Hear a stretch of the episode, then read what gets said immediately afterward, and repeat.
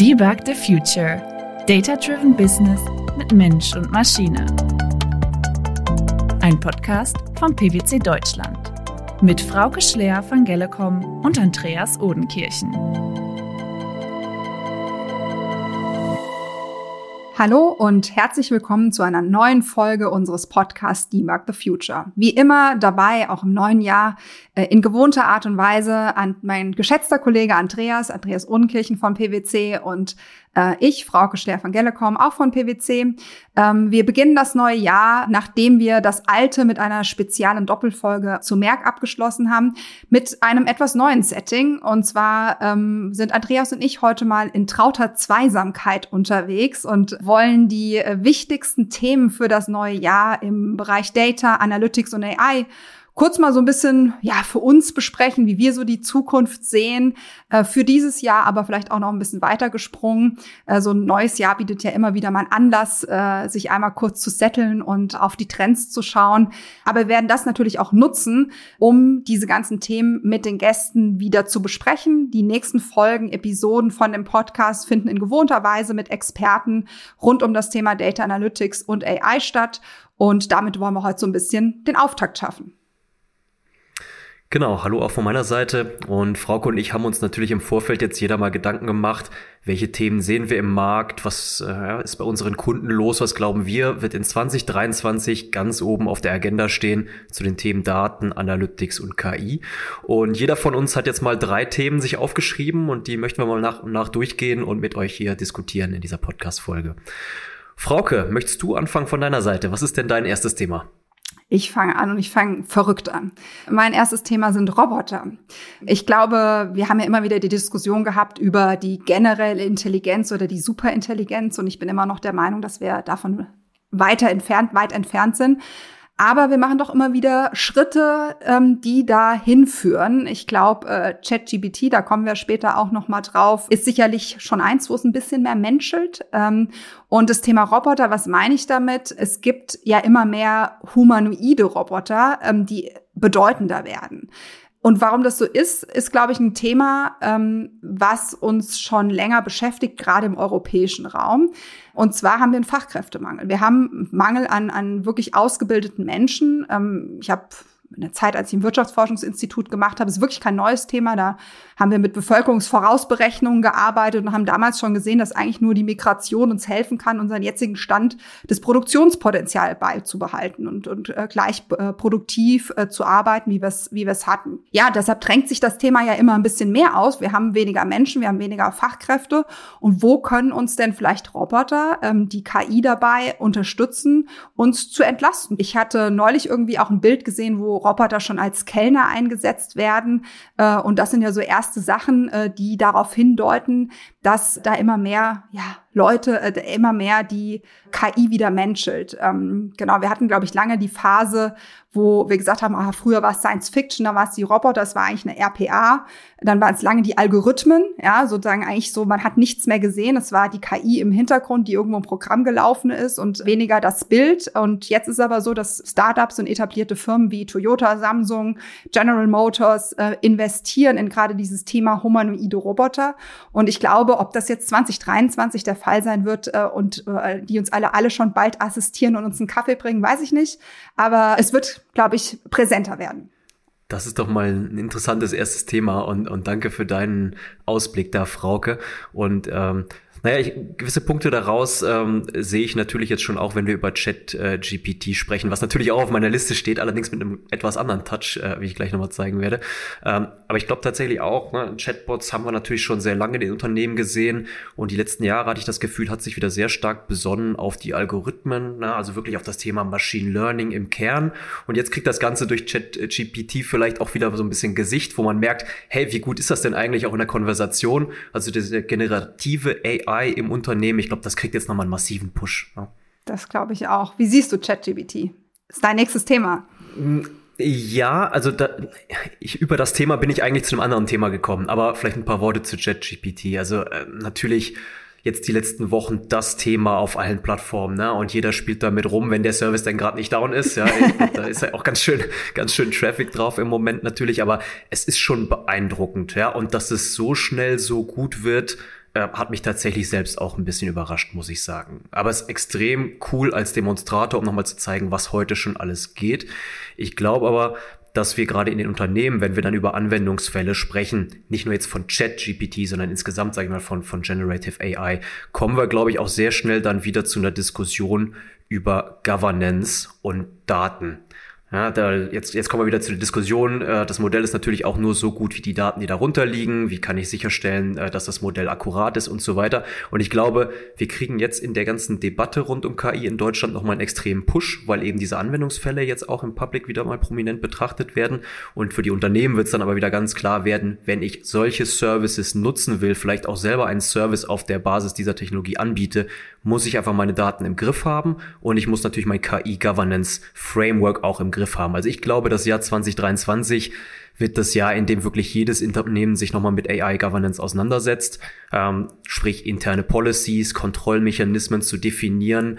Und viele große Unternehmen haben da ja auch schon was getan letztes Jahr, gerade rund um Digital Ethics. Und ich glaube, da werden sie jetzt anknüpfen, nochmal stärker auf KI schauen. Zudem wird es, glaube ich, ganz spannend, jetzt auch in 2023 nochmal zu schauen, was auf der politischen Ebene passiert. Ja, wir hatten ja jetzt zuletzt auch im EU-Rat nochmal den gemeinsamen Standpunkt, der, äh, der definiert wurde und publiziert wurde. Jetzt geht das Ganze natürlich nochmal ins Parlament. Also da kommen noch ein paar Stufen, aber ich glaube, das wird eine extrem spannende Diskussion in 2023, weil man eben diesen Push jetzt im Markt sieht und, und einfach klar ist, die KI kann schon extrem viel, aber wie machen wir es auch sicher und wie machen wir es dann auch äh, ja, ethisch korrekt und so weiter und so fort. Ja, genau. Ich hatte da auch ein paar Diskussionen schon zu, dass es ähnlich einschlagen wird wie die DSGVO vor ein paar Jahren. Also, dass da wirklich auch äh, die Themen sehr präsent werden, ähm, gerade wenn das halt als Gesetz dann verankert wird oder ähm, dann wirklich auch nochmal von politischer Ebene weiter unterstützt wird. Und ich sehe das ähnlich wie du. Ne? Also es sind einerseits ist die Dimension zu sehen, okay, ChatGBT, was kann das? Ich äh, habe ja auch einen großen Anteil, äh, den ich auch an Vorlesungen halte. Ich hatte heute Morgen auch gerade wieder tatsächlich zum Thema Experimente und Ethik in der künstlichen Intelligenz äh, bei mir in der Vorlesung, habe ich zwei Vorlesungsstunden zugehalten. Und da haben wir auch über diese Themen gesprochen. Und äh, ChatGBT ist natürlich einerseits ein Wahnsinnspotenzial auch für die Unis, ne, für Schulen, wird super interessant werden. Ne? Man kann ja ganz einfach sich Hausarbeiten jetzt plötzlich schreiben lassen oder Seminararbeiten. Und gleichzeitig ist aber auch so ein bisschen Nutzen als Motivation, zum Teil selbst, wenn man doziert, ne, mal so ein Thema anzureißen. Machen jetzt sehr viele, habe ich auch schon in Präsentationen gesehen, die mal, wenn sie mit dem Thema einsteigen wollen, jetzt nicht nur an der Uni, auch im Unternehmenskontext einfach mal ja zeigen, äh, was, was sagt denn ChatGBT dazu, um die Mächtigkeit auch zu demonstrieren. Auf LinkedIn haben wir da schon einige Posts gesehen. Ja, also das ist gerade sowohl vom Inhalt als auch von den Data Science Projekten, es kann ja auch programmieren, äh, ne? also ChatGBT, wird das ganz, ganz äh, spannend werden. Ähm, aber bin völlig bei dir, was bedeutet das jetzt für die Unternehmen als solche? Neben dem Impact-Faktor auch wieder ein Kontrollfaktor. Ne? Also was, wie muss ich damit umgehen am Ende? Wie wird es mich disruptieren? Aber was kann es auch mit mir machen? Äh, sind, glaube ich, Themen, die, äh, die besprochen werden müssen. Und am Ende hat es wieder gezeigt, das Mindset zu haben, was uns disruptieren kann, ist unglaublich wichtig. Ne? Also eigentlich dürfen wir jetzt gar nicht drüber nachdenken, was ChatGBT macht, sondern wir müssen eigentlich denken, was passiert in fünf bis zehn Jahren, was geht da und was disruptiert uns dann. Dann haben wir das richtige Mindset. Aber ähm, das ist schon, es ist, äh, geht in rasanten Schritten voran diesbezüglich, ja. Gut, na das war doch mal äh, eine spannende erste Runde mit den ersten Themen von deiner Seite und von meiner Seite, Frauke. Was hast du denn als nächstes noch auf deiner Liste stehen für 2023? Das Thema Real-Time Analytics. Ähm, aus meiner Sicht wird es eine immer größere Rolle spielen. Also vor allem jetzt, wo ich vorher mal diese etwas breitere oder weitere Perspektive aufgemacht habe, geht es hier für mich wirklich auch um ein Thema für 2023.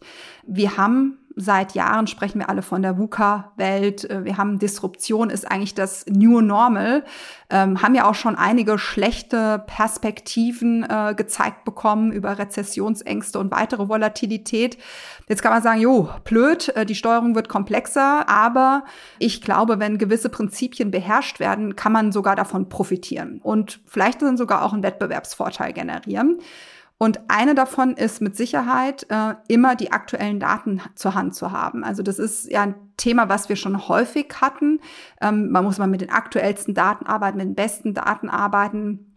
In der unsicheren Zeit, in der wir leben, ist es, glaube ich, aber wirklich ein entscheidender Vorteil, wenn man immer auf die für, natürlich für das Unternehmen wichtigen Daten in Echtzeit, Echtzeit ist jetzt auch immer, ne, Realtime ist eigentlich Neartime, wenn man richtig ist, also richtige Echtzeitdaten kommen ja dann eher so von Satelliten oder ähnliches, ähm, aber die Daten so zur Hand zu haben, dass man möglichst frühzeitig von neuen Entwicklungen, über neue Entwicklungen informiert wird, die auch das eigene Geschäft betreffen. Und das erweitert aus meiner Sicht auch die Analytics-Strategie der Unternehmen. Das heißt, das Thema Dashboarding vielleicht, ne, dass man sagt, wir haben einen Analytics Hub, einen Realtime Analytics Hub, der uns die aktuellsten Informationen bereitstellt und zwar so bereitstellt, dass jetzt nicht einfach so ein Newsfeed ist, sondern natürlich ähm, auch die Informationen aufbereitet hat, dann passgenau ähm, zur Verfügung stehen. Tatsächlich ist es auch ein Thema, was in der aktuellen BARC-Studie von 2023, also die kam, glaube ich, erst letzte Woche raus, ähm, die heißt Data BI und Analytics Trends Monitor 2023. Und da wird das Thema auch als äh, von den Nutzern als sehr, sehr wichtig bewertet. Ne? Das ist also, glaube ich, was auf der Agenda von vielen Unternehmen steht. Was bedeutet das jetzt ganz konkret? Ganz konkret bedeutet es die zeitnahe Verarbeitung und vielleicht auch Bereitstellung von Informationen über einzelne Geschäftsvorgänge. Das kann man sich natürlich in transaktionalen Systemen ganz gut vorstellen, ne, wo man äh, sehr, sehr schnell Meldungen bekommt, Warnmeldungen bekommen kann aus in ein operatives Dashboard oder wo auch ein Algorithmus in Herstellungsprozessen Probleme erkennt. Ich glaube, es geht aber auch darüber hinaus. Also es sind nicht nur die unternehmensinternen Informationen, die schneller bereitgestellt werden müssen. Das ist sicherlich auch immer ein Data Management Problem. Ne? Das ist, haben wir, äh, oder ein Data Management Thema. Es muss ja nicht notwendigerweise ein Problem sein. Aber wie gut kann ich da die Daten auch aufbereitet bekommen? Es geht für mich auch ganz stark um externe Informationen, uns da noch viel stärker Echtzeitinformationen geben zu lassen dass man beispielsweise weiß, was sind die neuesten Trends, äh, die auch ähm, meine Kunden mit betreffen. Worauf gucken meine Kunden? Wie bewegt sich das ein oder andere, die eine oder andere Industrie? Dass man die Daten eben auch äh, makroökonomische Daten, industriespezifische Daten, Trendinformationen über das eigene Unternehmen im Vergleich zum Wettbewerb eben viel aktueller bereit haben muss, Wendepunkte dann auch zu erkennen, ne, in, in Realtime in Anführungszeichen, damit man schneller aufmerksam auf Veränderungen wird, um auch besser reagieren zu können. Ähm, das ist aus meiner Sicht ein Thema, was 2023 auch die Unternehmen bewegen wird. Ja, bin ich bei dir, Frauke. Ich sehe das Thema auch immer mehr kommen. In manchen Anwendungsfällen haben wir es natürlich auch heute schon. Ich denke jetzt gerade, ja, wenn ich an, an Industrie 4.0 äh, denke, ähm, dann denke ich natürlich an Condition Monitoring von einer Maschine, wo ich Sensoren habe, wo ich heute schon ziemlich nah an Echtzeit das in den Dashboard reinlegen kann und äh, die aktuelle Temperatur oder ähnliches sehe. Ähm, ich glaube, da, wo es jetzt aber spannend wird, ist in Management-Dashboards, wo man ja eigentlich gewohnt ist, einen regelmäßigen Zyklus zu haben, zu sagen, das ist jetzt ein Tagesupdate, das ist ein Wochenupdate, das das ist ein monatliches Update auf dem Report.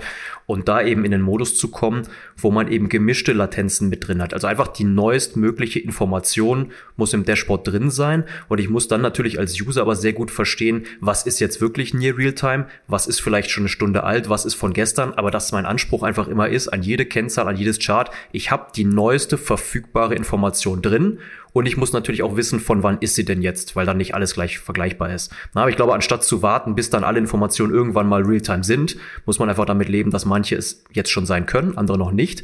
Und das zusammenmixen in einer Art und Weise, dass es für den User klar ist, was er da konsumiert.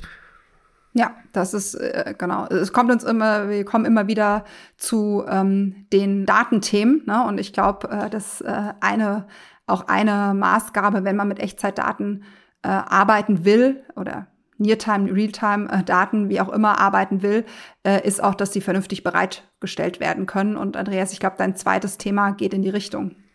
Absolut. Mein zweites Thema auf der Liste ist das Thema Data Mesh. Äh, jetzt vielleicht wenig überraschend für dich, Frauke. Äh, du weißt, dass ich mit dem, mich mit dem Thema intensiv auseinandersetze, schon seit einiger Zeit. Und äh, das Thema wird natürlich auch nächstes Jahr, beziehungsweise dieses Jahr, muss man jetzt sagen, also 2023, natürlich auch weiterhin ganz oben auf der Agenda stehen bei vielen Unternehmen. Ich glaube allerdings, dass wir jetzt auch da so ein bisschen an einem Wendepunkt sind. Letztes Jahr haben wir noch sehr stark über das theoretische Konzept diskutiert. Also was, was meinen denn die Autoren, äh, wenn sie jetzt eben sagen, ich habe eine Federated Computational Governance? Ja, also was steckt hinter diesen Buzzwords? Jetzt sind wir, glaube ich, dieses Jahr an dem Punkt, wo sich die Spreu vom Weizen trennt. was meine ich damit? Ich sehe, dass viele Unternehmen Data Mesh machen möchten, aber eigentlich gar nicht ready sind. Ich brauche für Data Mesh gewisse Grundvoraussetzungen. Also ich muss in der Lage sein, zu dezentralisieren, ähm, und, ohne in einem Chaos zu enden. Ja, und ich brauche auch erstmal ausreichend Kapazität, zum Beispiel auch dezentral, damit ähm, Data Ownership wirklich angenommen werden kann, aber noch viel mehr, damit ich Datenproduktteams aufbauen kann, die dann auch wirklich die Zeit und den Skill haben, Datenprodukt zu bauen. Also da steckt ja viel mehr dahinter noch an Implikationen, an die Organisation, Anforderungen, ja, die ich um, erstmal umsetzen muss. Und wenn man dann mal schaut, wo viele der Unternehmen in Deutschland heute stehen, bin ich mir nicht ganz sicher, ob jetzt wirklich das pure Data Mesh, so wie es in der Theorie steht, der richtige nächste Schritt ist. Ähm, ich meine, wir haben auch äh, Studien dazu ja gemacht. Äh, wir haben auch äh, in, in anderen äh, ja, Kurzformaten schon mal unser Point of View dazu rausgegeben. Daher wiederhole ich mich jetzt nicht zu sehr. Aber ich glaube, dieses Jahr wird wirklich der Punkt, wo die Unternehmen sich überlegen müssen, was sind die No-Regret-Moves, die wir angehen können, äh, die wir sowieso machen müssen und was sind Themen, die vielleicht in der Data Mesh-Theorie drin stehen, die aber erstmal als nächster Schritt nicht essentiell sind und die wir noch ein Stück weit aufschieben. Und wenn ich an diese No-Regret-Moves denke, die eigentlich sofort ähm, anzuwenden sind, dann denke ich da an Themen wie einen Datenkatalog. Die meisten großen Unternehmen haben ja inzwischen einen Datenkatalog, der wird aber immer noch nicht richtig oder flächendeckend genutzt. Also das ist mal ein ganz konkretes Thema, wo man Fortschritt machen kann. Jetzt mal ganz unabhängig davon, ob man am Ende wirklich bei einem Data Mesh ist, wie es in, in der Theorie heute steht, oder ob es dann eher so ein Hybrid ist zwischen Mesh und Fabric. Ja. Ein anderes Thema, an das ich da denke, ist diese Grundidee von Datenprodukten. Ja, das muss ich auch nicht gleich für alle meine Daten machen, aber da, wo ich ein Data Asset habe, was so zentral ist, dass es sich sowieso lohnt fürs Unternehmen, das dazu, da rein zu investieren und ein Datenprodukt daraus zu machen.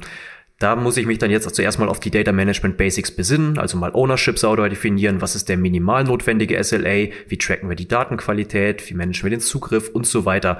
Das sind jetzt alles wieder die Basic-Themen, aber ich glaube, wenn man da mal konsequent hingeht und sagt, was sind die Kerndatenobjekte, für die wir das machen wollen, und es dann einfach wirklich mal macht, dann bringt es einen weiter, als jetzt an dieser Idee des Data Mesh zu sehr dran zu hängen und zu lange zu überlegen, was heißt denn das jetzt ganz genau für uns und, und wie sieht die Strategie dahinter aus? Ja, ich glaube, das äh, ist auch ein Thema, ne, was, was einfach auch die nächsten Jahre, also das ist was, was uns das nächste Jahr, aber auch darüber hinaus die nächsten Jahre beschäftigen wird, ne, aus dem, aus dem Themen raus, die wir vorher schon besprochen haben. Und ich habe auch das Gefühl, ähm, gerade wie du es auch beschreibst, mit dem Thema Datenprodukte, da Datenkataloge zu haben, kommt auch ein Stück weit, also sozusagen immer stärker aus dem Gedanken raus, dass Unternehmen sich auch in ihren Analytics-Hubs stärker dezentralisieren. Also wir hatten, finde ich, eine Phase, wo viele Unternehmen angefangen haben, einen zentralen Analytics-Hub, AI-Hub, wie auch immer sie das Ganze genannt haben, aufzubauen. Jetzt habe ich zumindest den Eindruck oder glaube auch, dass es eine weitere Strategie ist, dass man versucht, es eben noch stärker mit den einzelnen Fachbereichen zu verzahnen, ähm, und vielleicht auch sogar zu integrieren ein Stück weit, also ähm, stärker zu dezentralisieren. Und dadurch habe ich auch gerade die Themen, die du gerade angesprochen hast, den Eindruck, dass das auch immer mehr Bedeutung gewinnt. Ne? Die ist es dann, es wird klarer, warum es einen Data Catalog braucht. Es wird klarer, äh, warum wir an Datenprodukten arbeiten sollten, weil es eben für eine ähm, an Anwendung, die wir da vielleicht auch gerade bauen, zwingend notwendig ist, gerade wenn wir sie skalieren und standardisieren wollen. Und ja, das verbindet sich aktuell aus meiner Perspektive auch für 2023 gerade ganz gut. Dann auf zu Runde drei, Frauke, würde ich sagen. Ja, was ist denn dein drittes Thema auf der Liste? Last but not least äh, das Thema Decision Intelligence. Ähm, Im Gartner Hype Cycle, wenn man sich den mal anschaut, ähm, ist es noch relativ weit vorne, also im Innovation Trigger, also wirklich sehr weit am Anfang gelistet. Und die Frage ist natürlich, was steckt hinter dem Thema? Es ist grundsätzlich sehr, wenn man es mal so sich fachlich oder erarbeitet, ist ein breites Thema. Aber es wird gleich später, glaube ich, klar, dass es doch irgendwie jedes Unternehmen betrifft. Äh, grundsätzlich aus der akademischen Literatur kommen, ist es eine relativ neue Disziplin, weil sie verschiedene Fachbereiche ähm, verknüpft. Einmal so das Thema Data Science, äh, also quantitativ mit qualitativen Aspekten wie die sozialen Management und auch Entscheidungswissenschaften grundsätzlich. Ähm, und es analysiert, es geht darum, Ursachenketten zu analysieren, um dann ähm, die Informationen in bessere Handlungen umzusetzen. Ich war im November letzten Jahres, war so ein bisschen äh, genau äh, Abschluss des letzten Jahres für mich äh, auf einer spannenden Konferenz, äh, wo es um das Thema äh, Decision Intelligence ging. Und äh, ich fand es sehr eine, eine sehr, sehr schöne Konferenz, weil es die Breite des Themas auch noch äh, gezeigt hat. Es waren Richter da, Neurowissenschaftler bis hin zu konkreten Use Cases, die im Unternehmen umgesetzt worden sind. Es geht immer darum, bessere Entscheidungen zu treffen. Und Entscheidungen trifft man eben einerseits auf Basis von Daten, davon sprechen wir schon sehr, sehr lange. Aber es spielen eben auch ganz, ganz viele andere Faktoren eine Rolle. Und wenn man das mal so ein bisschen platt ausdrücken will, ist es so das Thema Change. Ne? Das ist eins, was wir auch immer wieder sagen, was extrem wichtig ist im Unternehmen zu begleiten. Und darum geht es natürlich auch. Wie schaffe ich es denn jetzt auch mit diesen datenbasierten Superalgorithmen, die ich habe, die auch vielleicht super Ergebnisse rausspucken, auch wirklich Entscheidungen zu treffen? Und ähm, von der Technologieseite her kommt, sind da jetzt auch neue Plattformen, die in den Markt äh, sich bewegen oder neuere Plattformen, ganz neu sind sie zum Teil auch nicht mehr, wie Era oder Paretos. Und äh, was natürlich das Tolle, und deshalb ist es auch natürlich, äh, Andreas, was dich vielleicht auch wenig überrascht, überrascht an der Stelle, ein Thema, was mich begeistert, weil sie sind alle sehr Forecasting-basiert. Das heißt, wenn man ähm, sich dem Thema mal nähert und was dann tatsächlich im Hintergrund abläuft, ist, ähm, sind Forecasting-Algorithmen, also aus einer Data Science-Sicht, ähm, die dann aber so aufbereitet sind, dass sie eben auch leichtere Entscheidungen treffen sollen und viel stärker nochmal auf das Thema Ursache-Wirkung-Zusammenhang eingehen, der ja gewohntermaßen in einem datenbasierten Kontext, ne, es sind, wir verarbeiten Daten, wir analysieren Korrelationen, auch nicht immer so einfach ist. Von daher ist es, finde ich, eine sehr gute Zusammenführung von Themen und eine sehr wichtige, um eben auch in der Lage sein zu können, Entscheidungen zu treffen und Entscheidungen auch unterstützen zu können. Und es ist multidisziplinär am Ende. Und deshalb glaube ich, Unternehmenssteuerung findet in der Zukunft statt. Wir müssen auf Forecasting da auch mehr schauen. Das ist auch klar. Deshalb haben die Plattformen auch drin. Und Deshalb ist meine Prognose auch, ähm, um beim Thema zu bleiben für 2023, dass das Thema und äh, weiter an Fahrt gewinnen wird, dass wir es in vielen Bereichen sehen werden. Welche Technologie sich am Ende dann in Anführungszeichen durchsetzt oder stärker etabliert, das werden wir noch sehen. Wie gehen die großen Player? Das ist für mich dann auch immer eine spannende Frage. Wie äh, äh reagiert eine SAP, eine Microsoft? Wie positionieren die sich in einem solchen Thema? Bisher habe ich da zum, zuher noch nicht viel gelesen dazu. Es ist ja auch noch relativ neu, aber das wird mit Sicherheit passieren und ja, da bin ich gespannt drauf. Ja, ich freue mich auch drauf. Ich glaube, das ist ein cooles Thema und adressiert ja auch noch mal dieses Problem, was wir hier und da noch haben, wenn wir eben Machine Learning Verfahren anwenden für einen Forecast, die dann zu komplex sind, um jetzt einfach die Entscheidung nachvollziehen zu können. Also Explainable AI natürlich ein Thema, was, was ja schon auch noch äh, auf der Agenda ist. Und ja, wenn wir da aus der akademischen Welt vielleicht noch mal ein paar Impulse kriegen, äh, vielleicht auch noch mal methodisch was dazu kriegen in unseren Werkzeugkoffer um dann eben auch wirklich aus den Daten, äh, aus dieser, aus dieser Wirkung, die du eben beschrieben hast, ne, daraus wirklich die beste Entscheidung ableiten zu können, dann hilft das sicherlich. Ja, das glaube ich auch. Und es ist äh, vom, vom Thema her natürlich sehr ähnlich zu dem, was wir auch ähm, schon die ganze Zeit sehen. Es ist jetzt auch keine unendliche Neuentwicklung für mich. Es gibt dem Ganzen aber nochmal so ein neues Framework, würde ich sagen. Ne? Und das ist, glaube ich, gar nicht so falsch, weil wir müssen datenbasierte Entscheidungen treffen und wir treffen sie eigentlich noch viel zu wenig. Und äh, alles, was hilft, das mehr in den Unternehmenskontext einzubetten, umso besser ist es. Oder wie siehst du das mit deinem dritten Thema, Andreas? Ja, danke für die Überleitung. Ich glaube, das passt tatsächlich ganz gut, denn mein drittes Thema ist Data Literacy. Und auch das ist für mich eben eine Grundvoraussetzung, um im Unternehmen mit Daten Entscheidungen treffen zu können, natürlich auf der einen Seite, aber auch überhaupt mal mit Daten arbeiten zu können. Weil bevor ich die Daten so weit habe, dass sie eben auch eine Entscheidung dann befähigen, muss ich äh, ja erstmal auch die Daten so managen, äh, dass, dass ich sicherstelle, dass, dass sie akkurat sind, wie werden sie genutzt und so weiter. Also wieder klassisches transaktionales Data Management. Und auch dafür brauche ich Data Literacy. Äh, Daten sind ja jetzt äh, inzwischen zu groß, als dass man jetzt irgendwo ein Team benennt, das sich dann um die Daten kümmert, sondern jeder Einzelne arbeitet ja tagtäglich in den Geschäftsprozessen mit Daten Dementsprechend muss auch jeder Einzelne verstehen, was ist denn die Auswirkung davon, wenn ich die Daten nicht sauber manage? Warum ist es denn so wichtig, in den Quellsystemen die Daten sauber zu pflegen? Also es fängt bei mir schon an bei Data Literacy wirklich mit diesem mit diesem Grundverständnis, was kann ich als Einzelner tun, um zu gutem Datenmanagement beizutragen, aber dann natürlich auch, und das wäre die Brücke zu deinem Thema dann, Frauke, äh, wie nutze ich denn Daten dann auch für bessere Entscheidungen? Und ähm, ich glaube, gerade auch, und da bin ich dann wieder bei meinem allerersten Thema, ja, äh, ChatGPT und so weiter, ich glaube, das beschleunigt die ganze Diskussion jetzt äh, sicherlich nochmal, ja, weil wir jetzt einfach auch wieder noch mehr Druck auf dem Kessel haben, ja, also Anwendungsfälle, die jeder gerne machen möchte, wo, wo ganz klar wird, ja, wir müssen die Daten sauber managen und ich glaube, dass in 2023 wirklich jedes größere Unternehmen auch nochmal die Data Literacy Initiative, viel davon gibt's ja schon, ähm, einfach nochmal beschleunigen wird, die, die, die entsprechend die Personas oder die Usergruppen, die Audienz da einfach nochmal vergrößert, äh, weiterführende Trainings mit reinnimmt. Denn auch das ist ja jetzt keine Initiative, die ich mal ein paar Monate laufen lasse und dann ist jeder fit im Umgang mit Daten, sondern das ist ja eigentlich ein kontinuierlicher Prozess, äh, wo ich die Leute langsam heranführen muss und dann aber auch tiefergehende Skills ausbilde. Und ich glaube, 2023 werden wir das weiterhin sehen. Ich hoffe auf einem etwas detaillierteren Level hier und da für die Experten, aber insbesondere in der Breite. Und wenn ich mir jetzt als Beispiel dann nochmal anschaue, ja, Unternehmen wie, wie Tesla, kann man jetzt von halten, äh, was man möchte, aber wenn ich sehe, dass dort ein Ingenieur, der neu dazukommt, erstmal die Basics der Softwareentwicklung vermittelt kriegt, dann ist das, glaube ich, schon nochmal ein ganz anderes Level als das, was wir in einem klassischen deutschen Maschinenbauunternehmen vielleicht sehen, dass das jetzt neue Ingenieure mit ausbildet. Ja? Da können wir uns manchmal so ein bisschen von den äh, doch äh, eher tech-orientierten amerikanischen Unternehmen was abgucken. Ne? Die gehen da schon manchmal anders ran.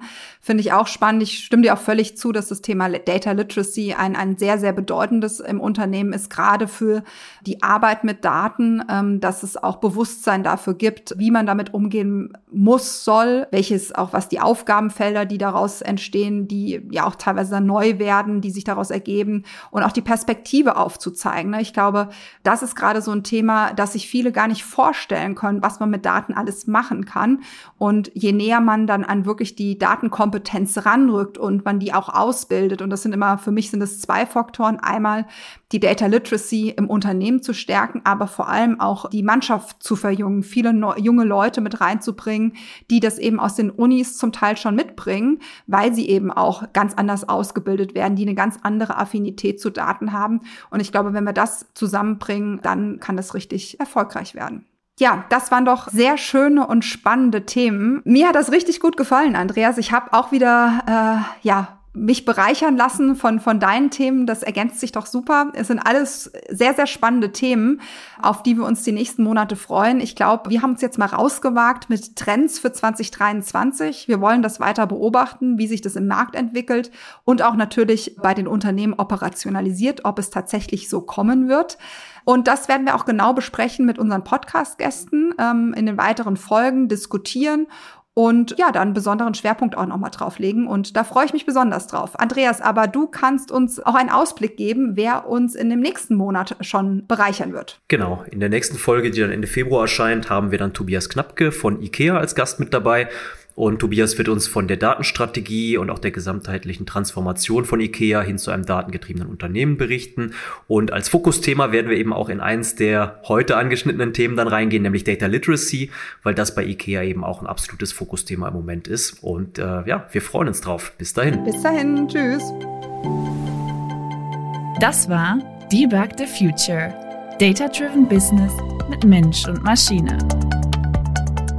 Ein Podcast vom PwC Deutschland. Mit Frauke Schler von Gellecom und Andreas Odenkirchen.